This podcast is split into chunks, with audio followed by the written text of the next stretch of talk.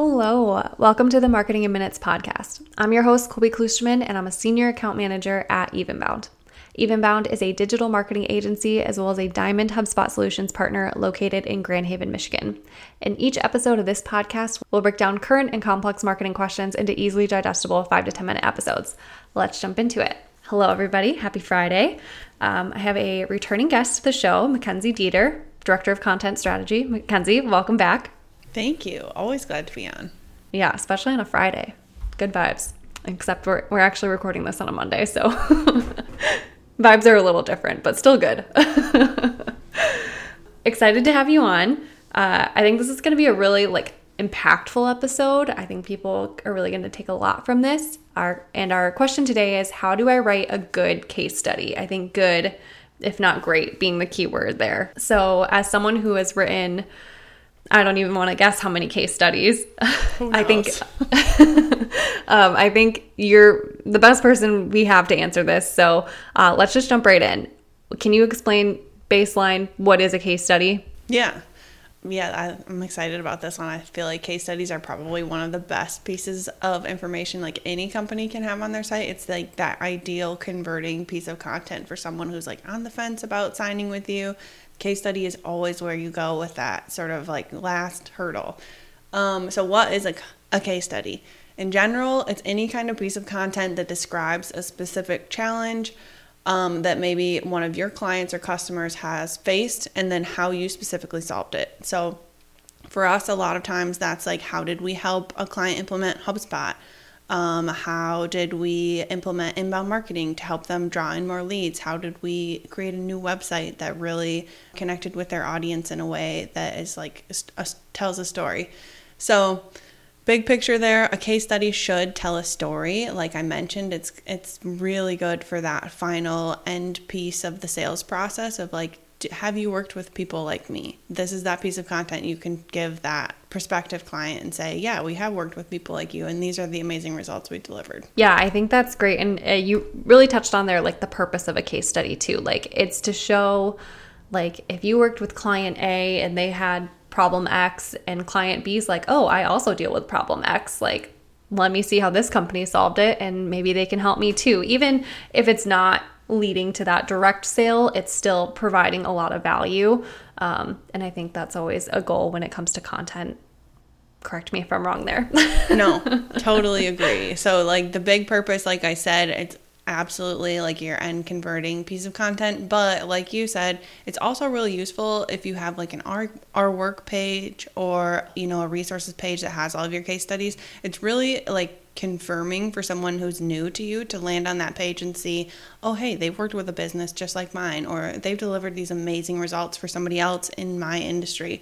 So it helps them connect with you and say, like, it's an authority builder. You know, it shows that you have that authority in whatever pain point they're experiencing. Yeah. And it just like, when you said that, I had like a memory come back to me of like looking at heat maps um, on websites. So just seeing where people are like searching, what pages they're going to, where their mouse is moving, and like our work is always a top performer. You know, like people want that validation of like, oh, they know what they're doing, they know what they're talking about, and so like having all those case studies on one one page like that is really, like you said, it builds a lot of authority.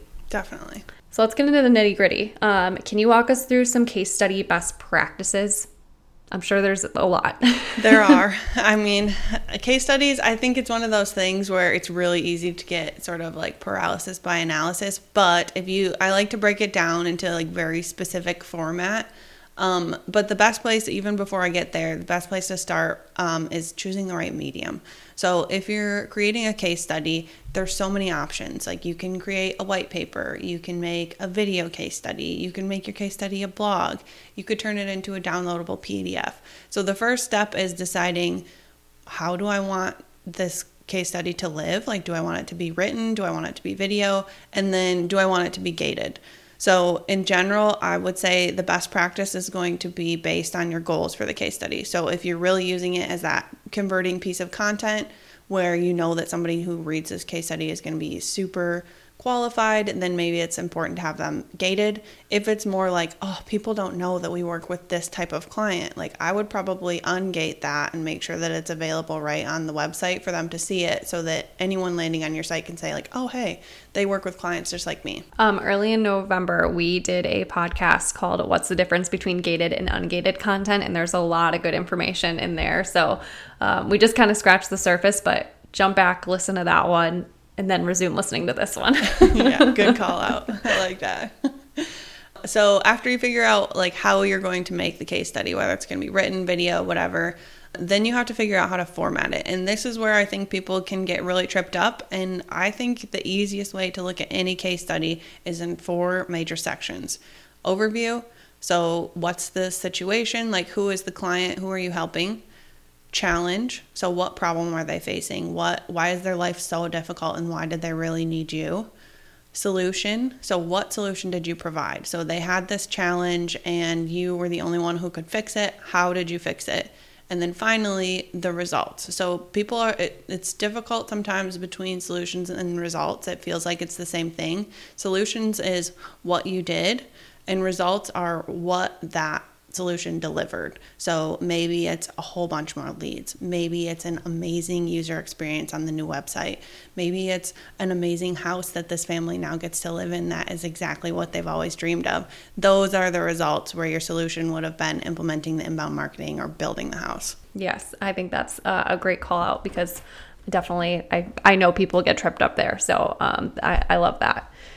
Okay, I know we're not done, so keep going. What other best practices do you have for us? So, once we have it formatted, the next part is, or written, you know, we have a general direction of what content needs to go. Like, how do we design it?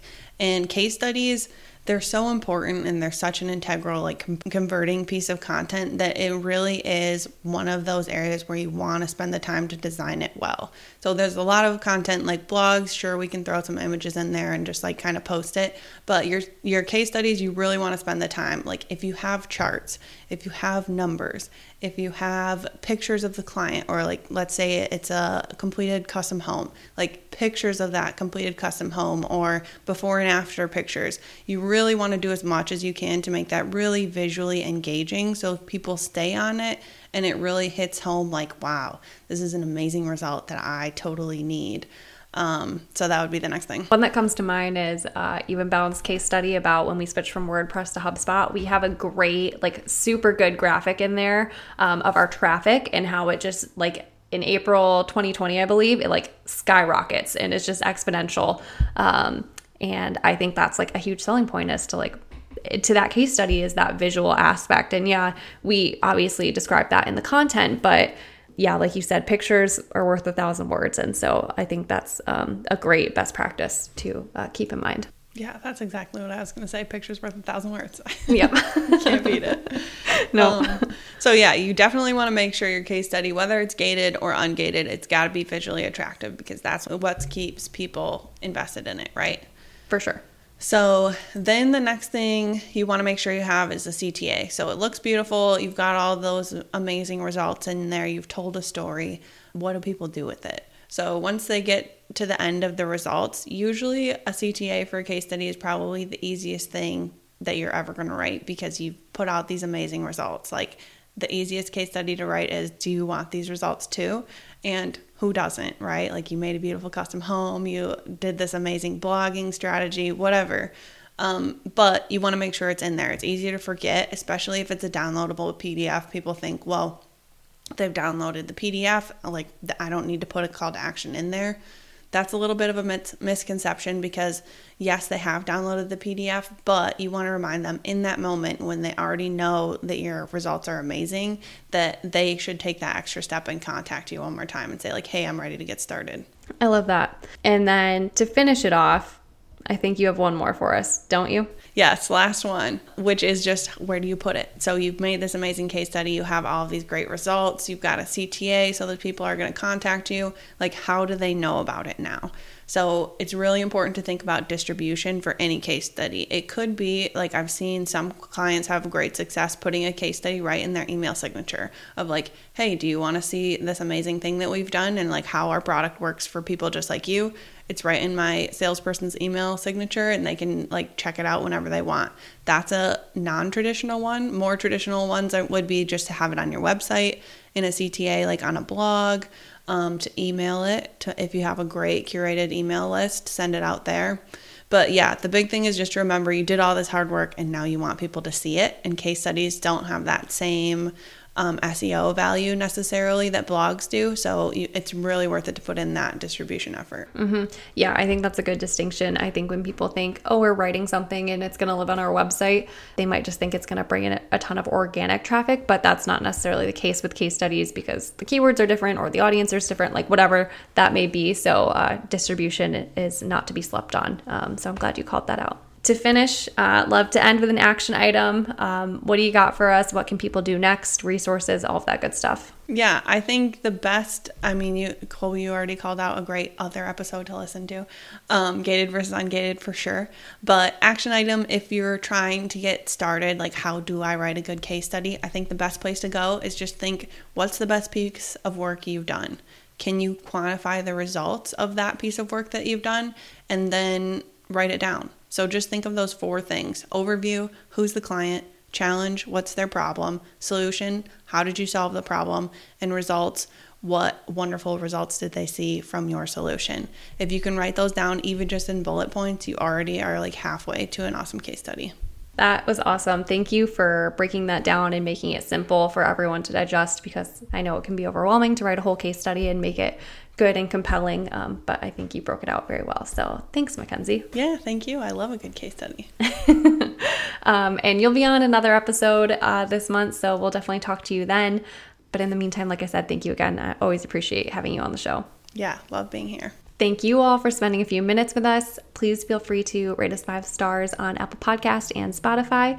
And we'll talk to you on Monday. See ya.